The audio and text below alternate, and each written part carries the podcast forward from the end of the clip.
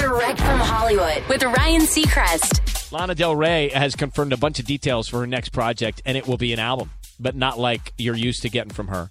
It'll be her first spoken word and poetry album called Violet Bent Backwards Over the Grass, which she'll also be releasing in book form. Announcing the project, Lana wrote on social Violet Bent Backwards Over the Grass is the title poem of the book and the first poem I wrote of many, some of which came to me in their entirety, which I dictated and then typed out, and some that I worked laboriously picking apart each word to make the perfect poem. They are eclectic, they are honest, and not trying to be anything other than what they are. And for that reason, I'm proud of them. Now, if you're itching for new music from Lana, uh, this might do the trick because it features music from Jack Antonoff in the background as well.